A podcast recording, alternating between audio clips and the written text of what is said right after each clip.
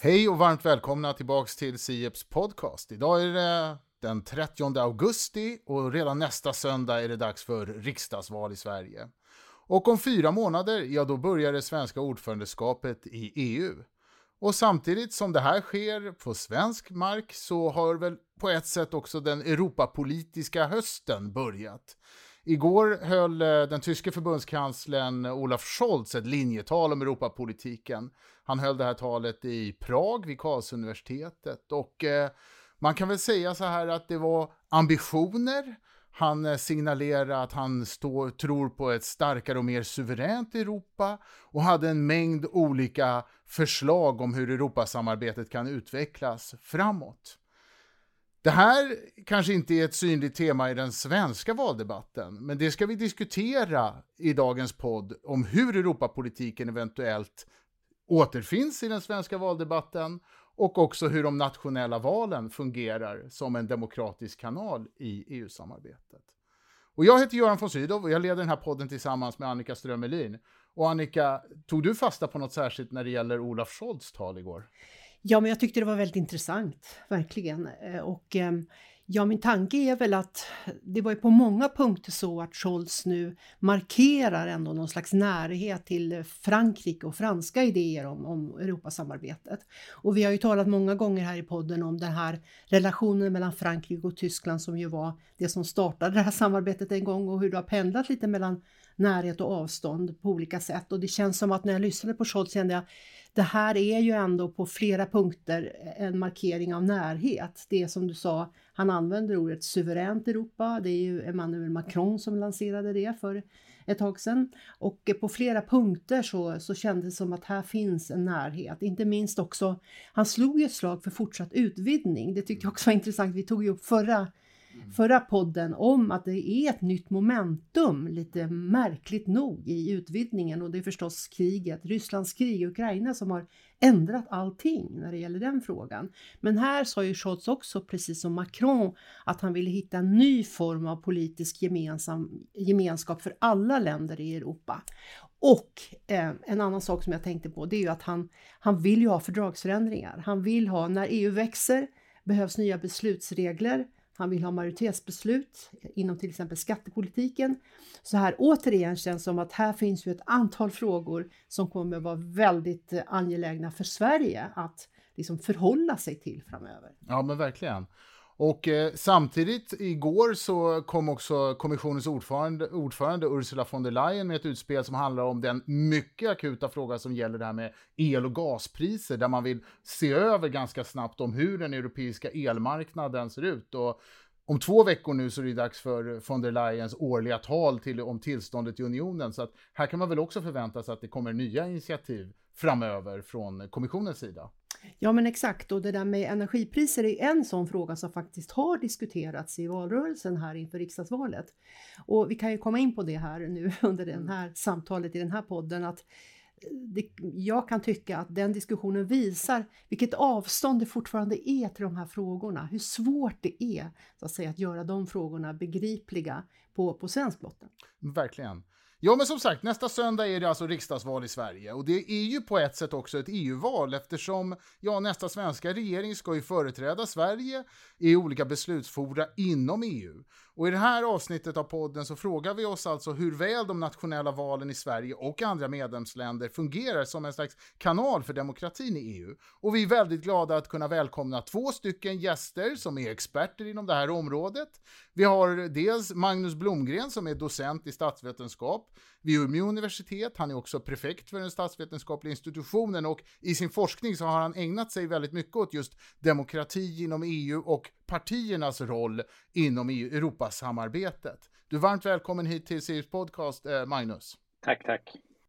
Och vi har dessutom med oss Maria Strömvik som är universitetslektor vid Lunds universitet, också det i statsvetenskap. Hon är också biträdande föreståndare för Centrum för Europaforskning vid samma universitet.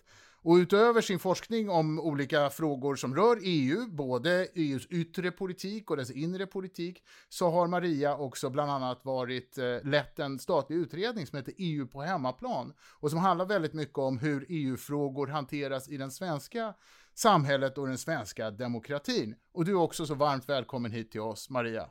Tack så mycket, jättekul att vara här. Ja, och vi börjar då kanske, vi ska ju prata om det här med hur Europapolitiken återspeglas i det nationella valet och även i vad mån man ska förstå de nationella valen som också en del av Europapolitiken. Och vi börjar med en väldigt övergripande första fråga. Är det liksom ett sätt för svenska medborgare, det här valet som vi har nästa söndag, att också påverka EU-politiken?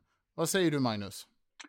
Ja, eller jag skulle säga så här, det borde vara det, eh, snarare än att det är det. Men det är ju som du inledde med att säga, att det här är ju en och kanske faktiskt den viktigaste kanalen till inflytande via då ministerrådet. Den andra kanalen är Europaparlamentet och den är ju i och för sig inte heller oviktig, va? men ser man i termer av vad om man nu ska försöka tänka sig eh, vad, vad, vad, väljarna har mest möjlighet att påverka konkret så skulle jag nog säga att det är just via kanalen ministerrådet och det är ju då den regering som vi för, förr eller senare kommer få i det här landet som, som driver den politiken. Vad säger du Maria, samma fråga? Ja, nej, men jag håller ju med och jag tänker så här att varje vecka eh, så åker svenska ministrar till Bryssel till olika ministerrådskonstellationer eh, Eh, och stiftar nya lagar som gäller för oss i Sverige som i alla andra länder i, i EU. Det är ju en del av vårt politiska system. Ehm, så det borde, precis som Magnus säger, det borde ju vara eh, en väldigt bra möjlighet för oss nu att påverka den politiken som sen kommer tillbaka som lagar för oss själva. Men eftersom EU-politiken e helt verkar undanskymd i eh, debatten så blir ju vi medborgare lite grann snuvade på möjligheten. Så att ja, eh, det, det borde vara en möjlighet, men i realiteten så är det just nu inte någon bra möjlighet att påverka just därför att vi, vi ser och hör inte tillräckligt mycket om Europapolitiken i, eh, nu inför, eh, inför valet. Magnus, du sa att eh, ett riksdagsval borde vara ett sätt, en kanal för demokratin i EU. Och om du tittar på valrörelsen i Sverige, den pågående, hur, hur fungerar den kanalen tycker du? Den fungerar eh, väldigt dåligt får man nog säga. Eh, och, och, en sida i det är ju naturligtvis att de här frågorna som är aktuella eh, EU, på EU-nivå överhuvudtaget inte reflekteras över i diskussionen eh, och debatteras. Och vi ser inte heller några egentliga motsättningar eh, mellan partierna. Så att utifrån ett väljarperspektiv så är det väldigt svårt att ta ställning till Eh, i vad mån man ska rösta på det ena eller andra för att man företräder en viss typ av politik på EU-nivå. Det, det, jag skulle vilja påstå att det är mer eller mindre omöjligt att veta för väljare. Vi som håller på med det här dagligdags har ju svårt, så hur ska det då vara för en väljare? Och det är också viktigt att komma ihåg i det här sammanhanget, det är ju faktiskt ordförandeskapet som är, är bara några månader bort.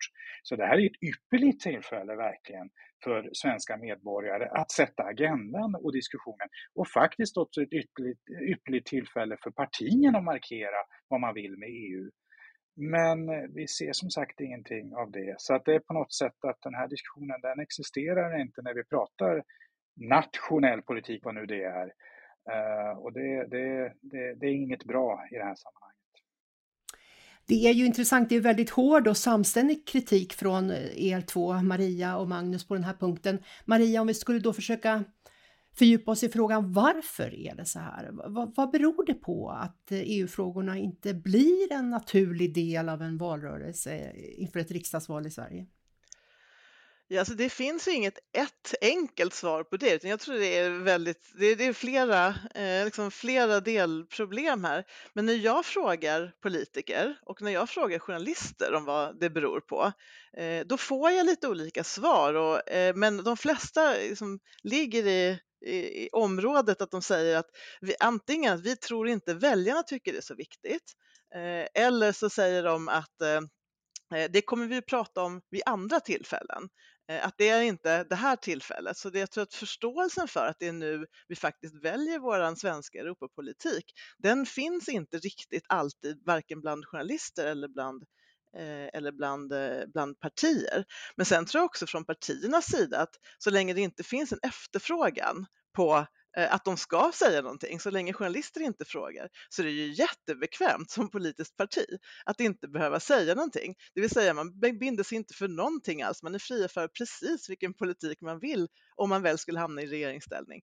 Förutsatt naturligtvis att riksdagen är, är okej okay med det. Så att jag tycker också att för partiernas del så är det klart att det är enkelt och bekvämt. Men ur medias synvinkel så, så kan jag tycka att det är eh, li, lite grann konstigt att media inte förstår att det här är frågor, dels som skulle kunna intressera tror jag, många personer om vi faktiskt visste att de fanns, eh, men också att det är frågor där partierna tycker ibland väldigt olika. Och journalister säger ju ofta vi gillar konflikt eh, och jag tror den finns här, men det är helt enkelt inte någon som letar och letar ingen så är partierna jättenöjda att inte behöva prata om det. Det är väl min snabba analys.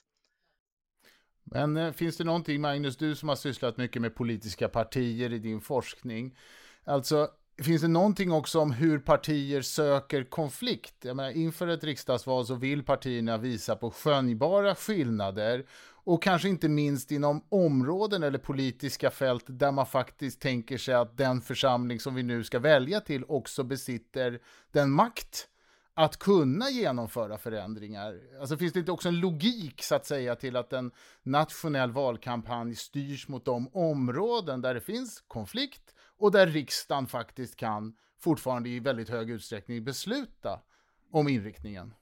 Jo men, jo, men så är det. Jag, jag, jag, håller med den beskrivning som Maria gör, men jag skulle vilja lägga till några aspekter och det har lite grann med att vi också pratar EU. Eh, som är eh, i någon mening ett annat politiskt system i den meningen att det, det är svårt för partierna att lova för mycket, för risken är att de då sitter sen i nästa dag och måste förhandla bort det och så får de det då på köpet då sen i svar från journalister eller från andra debattörer att ja, men ni lovar ju det här i valrörelsen. Men då sitter då de här eh, presumtiva regeringspartierna och säger ja men vet du, vi förhandlade om det här, det gick ju inte så jäkla bra. Så någonstans så eh, partier hatar att inte ha kontroll över situationen eh, av helt naturliga skäl. Och vi ser ju det redan när det kommer till debatten om svensk politik, om man nu får kalla det för det. Va?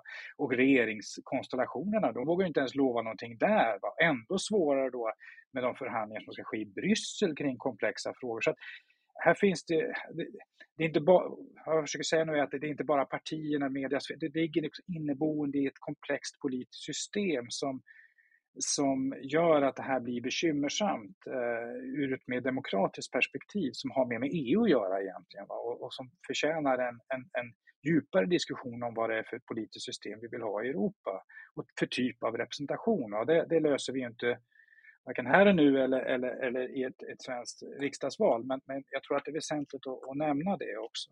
Eh, och det är klart att partierna de vill diskutera där det finns konflikt, men vi vet samtidigt att det finns konflikt kring det här. Det är bara det når aldrig medborgarna. Vi vet ifrån studier från EU-nämnden eh, e i riksdagen att det finns diskussioner om allt ifrån principfrågor till, till mer konkreta sakfrågor. Men partierna på något sätt, när, när de går ut ur det här rummet så, så finns det någon känsla att vi måste vara överens allihop. Vi måste ha en svensk position. Va?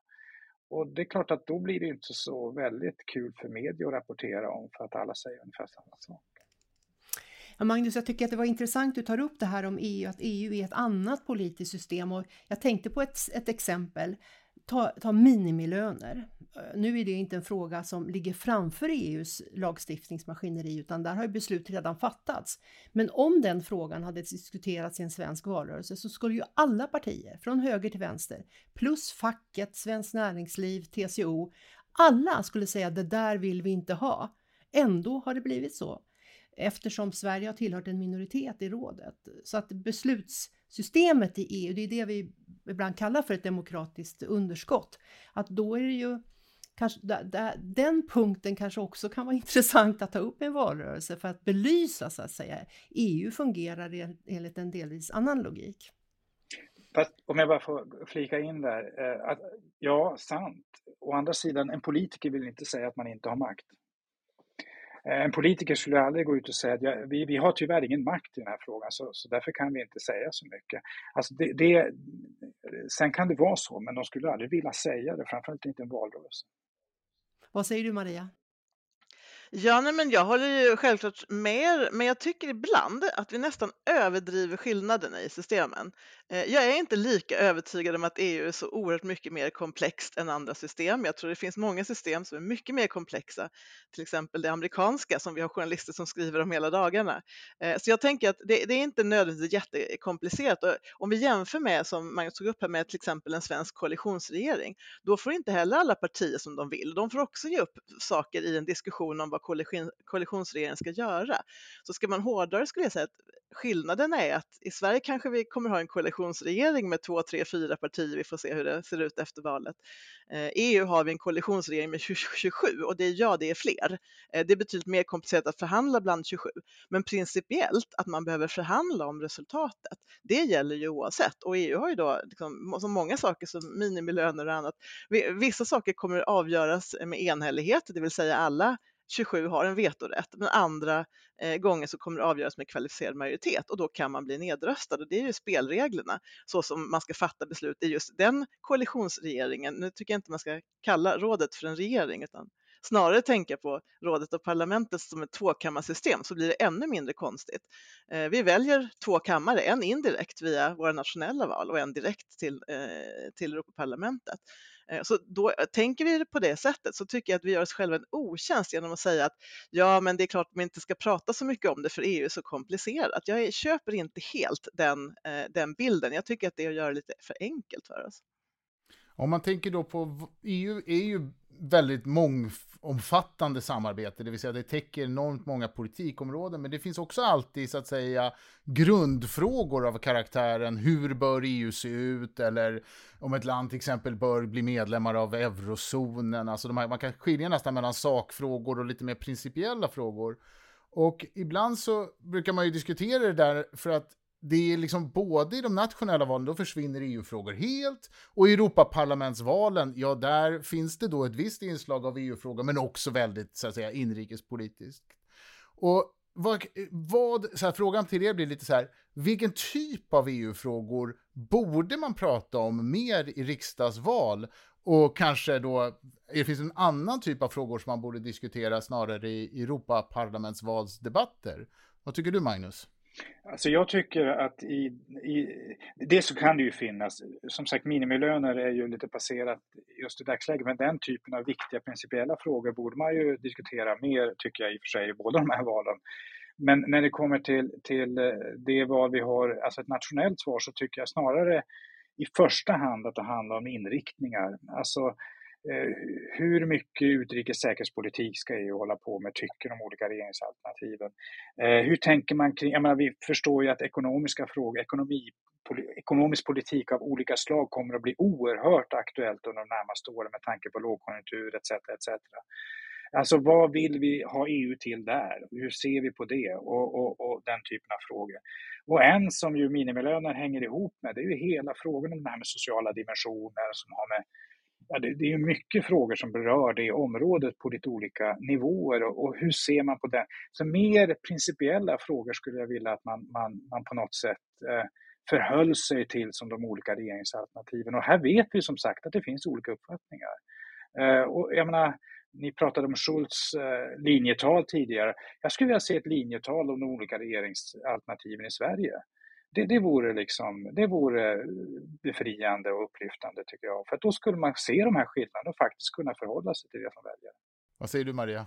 Ja, jag håller med och jag menar, jag tycker ofta att det är slående om vi nu lämnar riksdagsvalet för en sekund och tänker på parlamentsvalen i Sverige, Europaparlamentsvalen så är det ju ofta där vi får höra partiernas mer principiella inställningar. Till exempel, ska Sverige gå med i euron och den typen av frågor som ju inte parlamentet kommer fatta ett beslut om utan som är ett nationellt beslut.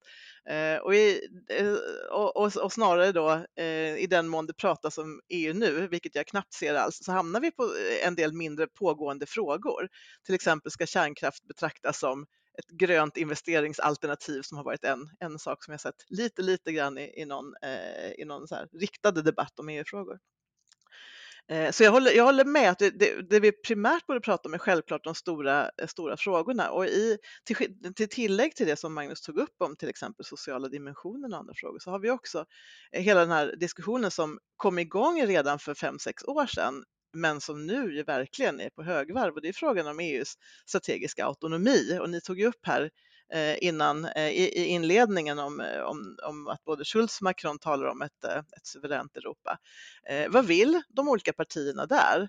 Eh, det hänger så oerhört starkt ihop med hur vi hanterar eh, liksom ryska invasionen i Ukraina. Det hänger ihop med eh, hur vi hanterar matförsörjning. Det hänger, som verkligen är liksom, många av de delarna i vardagliga frågor. Hur vi ska, eh, om vi ska förbjuda eh, fossildrivna eh, bilar för att kunna liksom, ställa om till en grön eh, och europeisk eh, energiproduktion. Det är så oerhört många eh, liksom, delar i det komplexet där man hade verkligen velat veta, tycker jag, som väljare, vad tycker partierna? Och där jag misstänker att det faktiskt finns väldigt olika syn på det. Även bland de partier som nu kallar sig liksom regeringskoalitioner eller aspirerar på att bli regeringskoalitioner. Eh, där vitt skilda åsikter. Och där om jag var journalist skulle jag ställa frågan hur ska ni hantera det här om ni hamnar i regeringsställning ihop? Eh, därför att ni verkar tycka extremt olika här. Om vi vänder blicken lite utanför vårt eget land då, är, vad finns det för eh, variation när det gäller det här om man tittar på andra europeiska länder? Är det på samma vis i de nationella valen runt om i Europa att EU-frågorna spelar den här underordnade rollen? Vad säger du Magnus? Alltså själva, jo, alltså no, det är Sverige inte unikt om jag säger så. Eh, sen tror jag att problemen är, vi tillhör nog de här länderna där det diskuteras kanske minst. Eh, men om vi går till de länder som lite grann går i bräschen för EU-politik, Frankrike, Tyskland, eh, Holland är väl ett, också ett sådant land, där finns det lite annan typ av, av EU-diskussion. Så någonstans är i de länder där man Eh, har, där det politiska ledarskapet har någon form av agenda för förändring av EU åt ett eller annat håll, där ser vi också en annan typ av diskussion. Och den andra sidan, och då länder där det finns en stark kritik emot EU på ett eller annat sätt, om vi, ja, nu, nu finns ju inte Storbritannien med längre, men om vi går tillbaks på den tiden, där fanns det en väldigt stor debatt också, va? fast från ett annat håll naturligtvis. Va? Så i de, den typen av länder, där diskuteras det mycket mer. Eh, om vi tittar på länder runt omkring oss, i Danmark det finns en helt annan typ av EU-diskussion än vad vi har, har i Sverige. Eh, så att, och även där har liksom de här principiella frågorna varit liksom på tapeten sedan 70-talet när man gick med på något sätt. Alltså där lever frågan på ett annat sätt.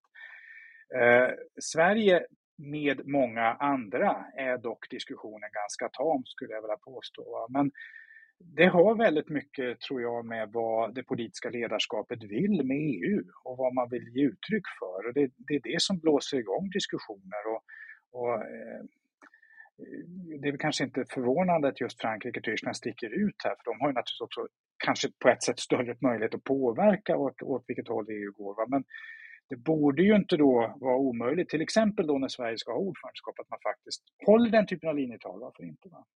Men om man tittar tillbaka lite grann och ser på tidigare valrörelser i Sverige så när, när Sverige blev EU-medlem så fanns det ju två partier som var väldigt mycket emot EU-samarbetet, både Miljöpartiet och Vänsterpartiet. Så den här, som du säger Magnus, att i länder där det finns en ideologisk skillnad mellan inställningen till EU-samarbetet, där tenderar det också att bli ganska mycket diskussion om EU. Om man tittar på Frankrike till exempel så står ju Le Pen och Macron för två olika helt olika politiska visioner där liksom EU också ingår i de visionerna.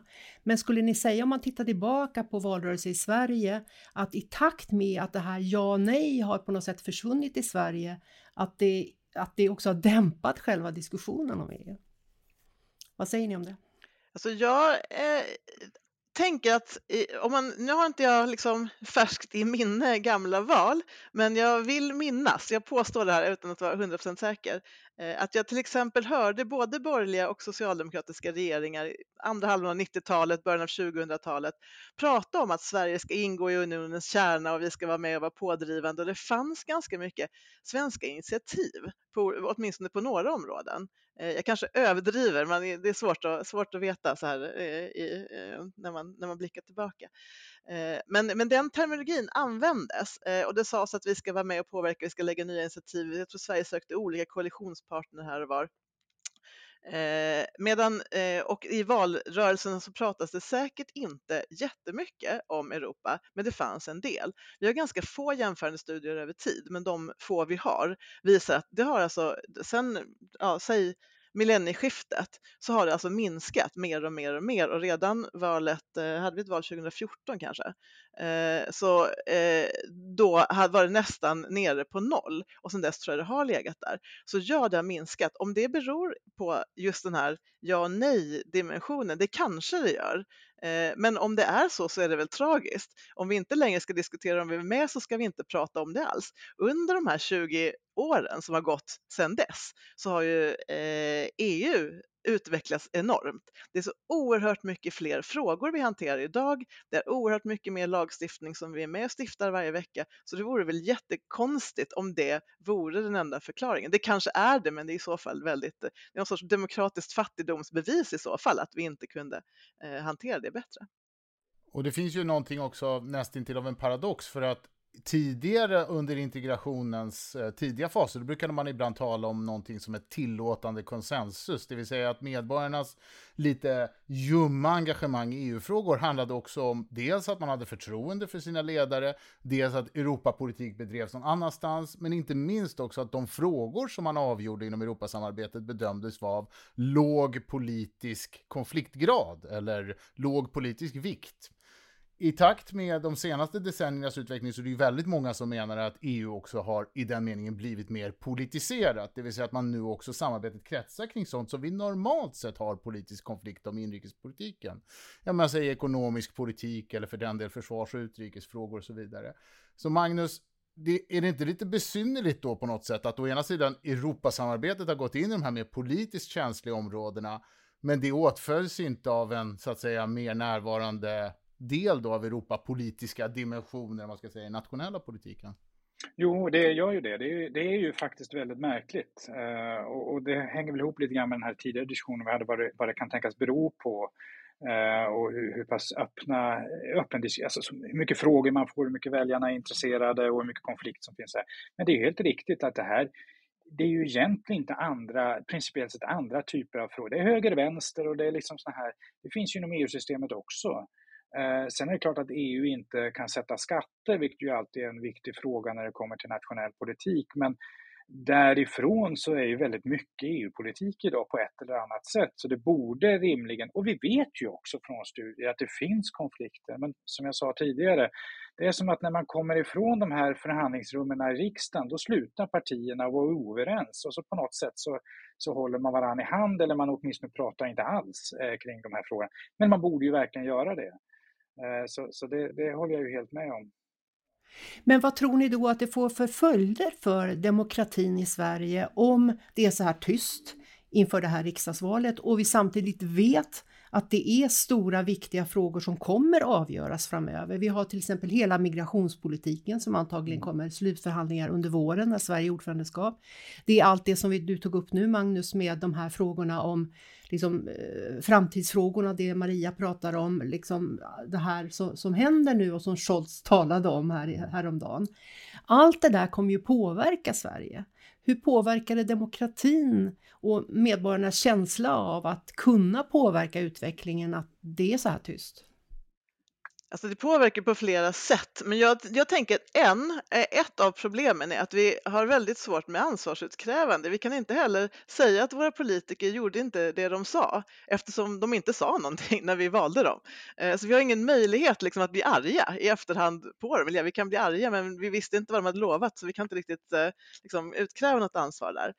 Och jag tänker ett exempel bara. Jag tittade, jag försökte roa mig förra riksdagsvalet Eh, och titta på vilka frågor som vi visste redan då låg på ministerrådets bord, som vi visste skulle några månader efter att den nya regeringen kom på plats, som vi visste att de här frågorna ska regeringen fatta beslut om. Det här handlar inte ens om vad partierna vill, utan vi visste att de måste ha en åsikt om det här, för de ska eh, stifta beslut, eh, fatta olika typer av beslut om det här. Och det handlade liksom, och då sa eh, både journalister och politiker när jag presenterade det här, för jag hittade ingenting att partierna tyckte någonting alls om de här frågorna. Eh, och då så, så, var det liksom unisont, både från partier och eh, många journalister i alla fall, som sa att ja, men de här frågorna är så irrelevanta, det är så små frågor jämfört med med de här viktiga frågorna som vi pratar i den svenska valdebatten. Och nu när jag tittar tillbaka på dem så ser jag till exempel, det handlar till exempel om Nord Stream, eh, alltså gasledningen från Ryssland. Det handlade om ifall Ryssland och Kina och andra ska få köpa upp svenska hamnar eller inte. Eh, det eh, handlade om utvisning av kriminella utländska medborgare. Hur ska Schengensystemet hantera detta? Det handlar om förbereda för pandemier. Vi pratar alltså nu 2018. Att EU skulle bli bättre på att hantera kommande pandemier. Och det, det kanske inte betraktades som stora frågor då, men om vi nu då ska bli, vill veta hur våra politiker, vilka beslut de fattade, om vi ska bli arga eller glada över vad de har bestämt i EU, så vet vi ju inte om de gjorde vad de sa, för de sa ingenting överhuvudtaget. Jag tycker att det är ett, det är ett demokratiskt problem och det finns många till dimensioner. Magnus kan säkert fylla på med andra. Här men jag, skulle, jag skulle säga, jag håller helt med om det här. Och, och, och det, det, det, blir ju spekulativt, vad, vad kan hända? Liksom? Vad, vad, vad, kommer bli reaktionen? Vad kommer som, komma som kvitto på där vi är? Ja, eh, om, om vi ska på något sätt ta våra, våra eh, teorier om demokrati och legitimitet på allvar så borde konsekvensen bli att eh, människor förr eller senare känner att man inte är representerad på ett korrekt sätt. Att man inte Eh, ger det beslut som Eh, fattas på, i vissa politiska organ den legitimitet det kräver. Eh, någonstans så bygger ju demokrati på att även om jag inte tycker så som de beslutande församlingarna har fattat beslut om, så har det skett på ett sådant sätt att jag ändå tycker att det är okej. Okay. Alltså beslutsfattandet är legitimt och därför ska jag så att säga, stödja det och respektera det och följa en viss lag, även om jag själv tycker att den är idiotisk. Och problemet här är väl någonstans om vi har polit, eh, politiska organ eller politisk nivå nu som fattar beslut som folk inte upplever att man faktiskt har något inflytande över. Att man till slut helt enkelt inte bryr sig om vad man fattar för beslut där. Det är liksom helt enkelt så, så, så skapar det beslut som inte är fullt legitima i, i, i medborgarens ögon. Och det är ju det är liksom, det är själva kärnan i det, det demokratiska beslutsfattandet som, som går, går förlorat i grunden. Jag tycker det var så intressant när Göran här tog fram den här synen på när det här samarbetet började växa fram på 50-talet, att det då var ganska tekniska frågor där man tänkte det här Ingen, det finns ingen konflikt här och, och dessutom fanns det en annan tankegång att det här kommer bli jättebra men folk fattar inte riktigt det. Och då tänker jag ibland nu, idag, att det finns, när man talar med dem som förhandlar i Bryssel, så tycker jag man märker ibland, det finns ju en rädsla för att folk, om man frågar folk så kommer de bara säga nej till allting.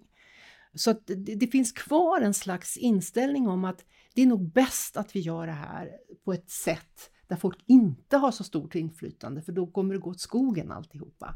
Så eh, vad säger du Göran, det, finns, det, det där, det finns det där kvar som ett arv liksom i, i tänkesättet på de här ja, frågorna? Jo men säkert, det är väl det som man ofta pratar om EUs legitimitet, alltså hur legitimeras det här systemet och det som Magnus är inne på, då brukar man ju skilja mellan, liksom, på engelska då, input legitimitet, det vill säga att genom de processer, de demokratiska processerna får besluten legitimitet, och det andra sättet att tänka att systemet legitimeras av de resultat det levererar, det vill säga en output legitimitet. Och det är väl så det traditionella så att säga synsättet på hur EUs le legitimitet uppstår. Problemet för den, liksom, som vi pratar om här, det är väl att ju högre grad av politisk känslighet och ju högre grad av synbara politiska effekter det utövandet av makt på EU-nivå får, desto större, menar ju många forskare i alla fall, desto större blir behovet av en fungerande då, representationskanal i den meningen som, som Magnus eh, skisserar.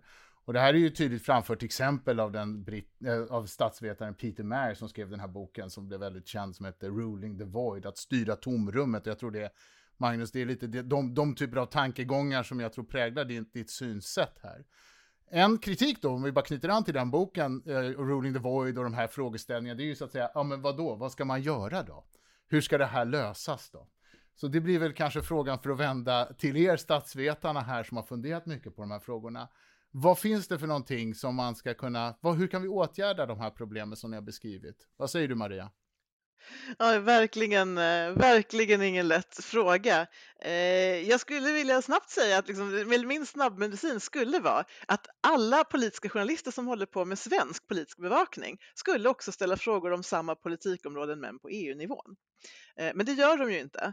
Eh, och jag slås ibland av det helt fascinerande faktum att det inte är sällan det ringer journalister till mig och frågar eh, vad tycker partierna om EU-politiken? Och då tänker jag att de skulle aldrig ringa till en statsvetare och fråga vad tycker partierna om någon svensk politik? De skulle ringa till partierna. Men nu ringer de till mig istället som statsvetare. Jag vet inte om ni andra har, har liksom varit med om samma, samma sak. Och då säger jag, men det är inte mitt jobb, det måste ni ringa till partierna och fråga. Och då ställer de frågan, men vad händer? Händer det något i EU Jag ska fråga om? Då ställer de. Så att det, är en, det är en oerhört lätt liksom, medicin att säga att det, mycket av det här skulle bli betydligt bättre om eh, svenska politiska journalister ställde frågor om EU-nivån. Men det gör de inte och de har inte riktigt kunskapen.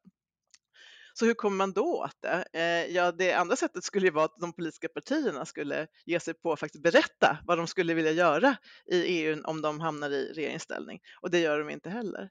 Så där är vi liksom i någon sån här moment 22 situation. Vem annars kan vara med och påverka eh, liksom det offentliga samtalet som, som pågår i allmänhet och där har jag tyvärr eh, tyvärr ingen riktig lösning.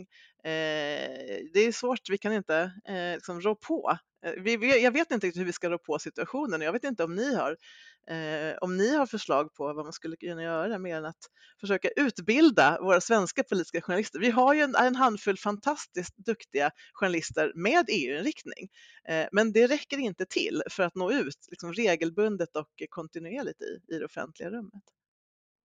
Men Magnus, måste inte partierna ha någon slags incitament då? För att eh, jag menar, det låter ju bra alltihopa, men, men vad har de för incitament att prata mer om de här frågorna? Finns de verkligen? Eh, nej, så länge... Jag kan säga så här, den forskning som, som vi ser, när pratar partierna om EU? Då har vi tittat på det där och, över tid och i åtminstone några medlemsländer, bland annat Sverige. Och det är väldigt uppenbart det att, att om, om partierna internt är oöverens om EU-frågor då förmår liksom ledarskapet i partierna att på något sätt trycka ner den diskussionen, eller åtminstone contain it, så att säga, inom partierna på något sätt. Va? Men när det finns en, en opinion inom partierna som är kritisk mot partiernas linje i den ena eller andra EU-frågan och det motsvarar också en väljarström som går i samma linje, då börjar partierna prata. Och det här indikerar ganska tydligt att, eh, att om det är så att det finns motsättningar i politiken, då börjar man också diskutera det. Och det är ju egentligen inte speciellt märkligt, det är ganska självklart. Va? Så att jag skulle vilja säga att det första man måste komma till, det är ju en punkt där partierna erkänner att någonstans så är det här politik som vi måste vara oöverens om. Alltså det måste spela roll vad man tycker i regeringen. Eh, och att man kanske då, och då kommer man till den här svåra, vad är riksdagens roll i förhållande till regeringen i de här sammanhangen? Och, och det, här, det här är ju jätteknöligt. Va? Dels är det knöligt i en mer konstitutionell demokratisk mening, men också politisk. Va?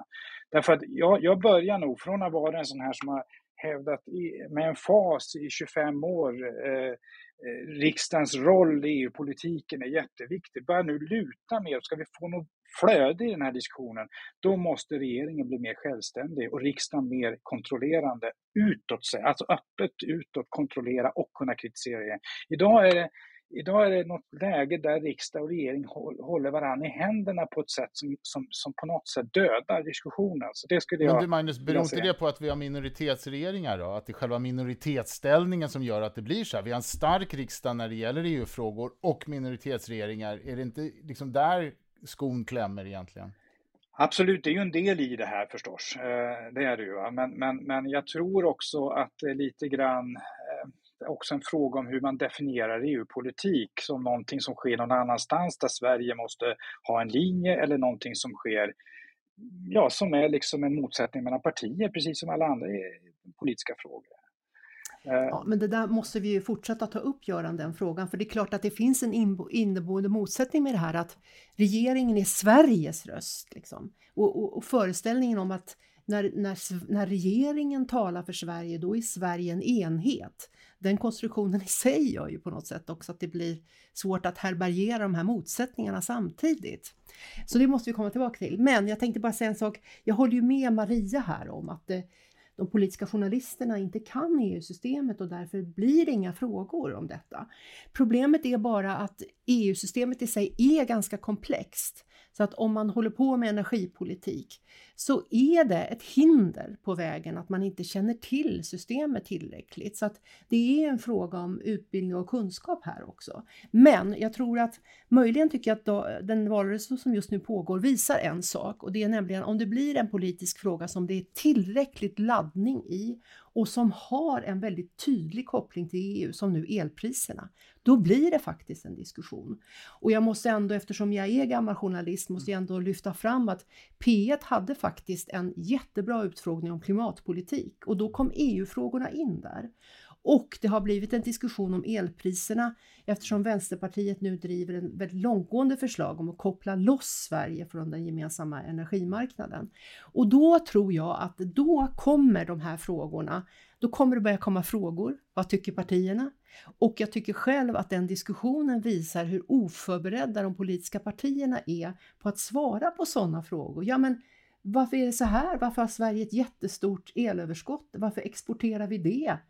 eh, när vi kunde konsumera det på hemmaplan. Nu ska jag inte öppna dörren för hela den mm. diskussionen i den här podden, men jag bara, jag bara menar att här finns ju en otroligt viktig politisk fråga som har en enormt stark EU-koppling. Så jag tror att möjligen är det en väg framåt också, att man ser att politiska partierna är beredda på att ta hem liksom de frågorna när det faktiskt handlar om EU-politik. Alltså, Annika, jag håller helt med. Jag skulle, men jag skulle vilja lägga till en liten sak där igen och det är fortfarande, vi är tillbaka till egentligen en kommentar som, eh, som jag tror Göran hade tidigare, att eh, skulle dyka upp den här typen av frågor som nu kanske har dykt upp om just eh, då om Sverige ska lämna den europeiska el, elmarknaden, heter det så? Eh, de frågorna är ju fortfarande, om vi tittar på liksom EU-systemet och vart EU ska ta vägen, förhållandevis provinsiella. De handlar ju fortfarande liksom om ett nationellt beslut och inte om hur till exempel nästa regering skulle vilja se att EUs elmarknad ser ut. Eh, det vill säga, vi fortfarande är vi tillbaka på liksom att det är så oerhört liksom, som om vi i Sverige är liksom ett system och sen i någon mån så kanske vi kan bara välja att liksom säga någonting om vad vi, hur vi ska förhålla oss till EU, men inte någonting om vad vi vill att EU ska göra. Eh, det är där jag tycker att det är väldigt, eh, det, även där borde det finnas olika syn bland olika partier. Ja, vad säger du Magnus?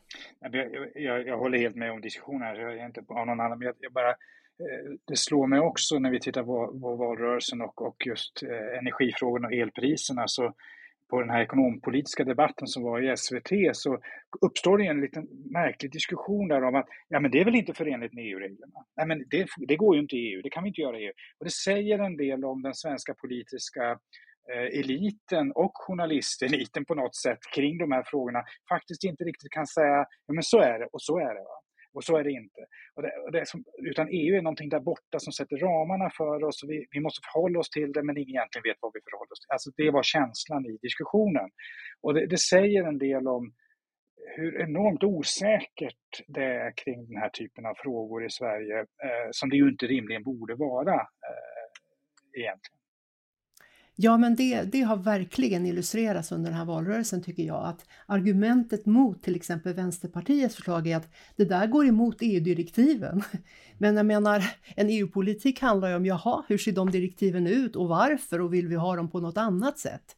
Så att ja, det håller jag med Magnus och Maria om att om man kunde få en sån politisk diskussion i Sverige som också handlar om hela den europeiska elmarknaden och hur Sverige är kopplat till den, ja, det var ju, då skulle vi flytta upp oss ett steg och kanske skulle medborgarna förstå ett och annat om hur liksom medlemskapet påverkar vårt dagliga liv. Mm. Och det finns väl en logik, det tycker jag har sett min egen forskning också, att det blir enklare att få en politisk sprängkraft i EU-frågor när man särskilt då ordnar folkomröstningar som handlar om en specifik fråga och där det gäller att ta ställning till ja eller nej. För då blir det det här lite mera rättframma valet och lite det som Maria skisserar på. Ska vi lämna eller inte lämna den här delen. Inte just frågan om hur borde det här politikområdet utvecklas i någon mening. Nåväl, jag tycker väl att vi har väl egentligen hanterat väldigt mycket av de här frågorna inför eh, riksdagsvalet nu och någon som är mindre intresserad av EU men mer intresserad av ja vad vet jag, skolfrågor eller sjukvårdsfrågor. De tycker säkert att dessa frågor borde diskuteras mer i ett svenskt riksdagsval eh, och inte alls EU-frågor. Men vi från vår sida kan väl egentligen bara rikta ett varmt och stort tack till Magnus Blomgren och Maria Strömvik som har hjälpt oss att belysa EU-frågornas roll inför det stundande riksdagsvalet. Tack så mycket och vi hörs snart igen.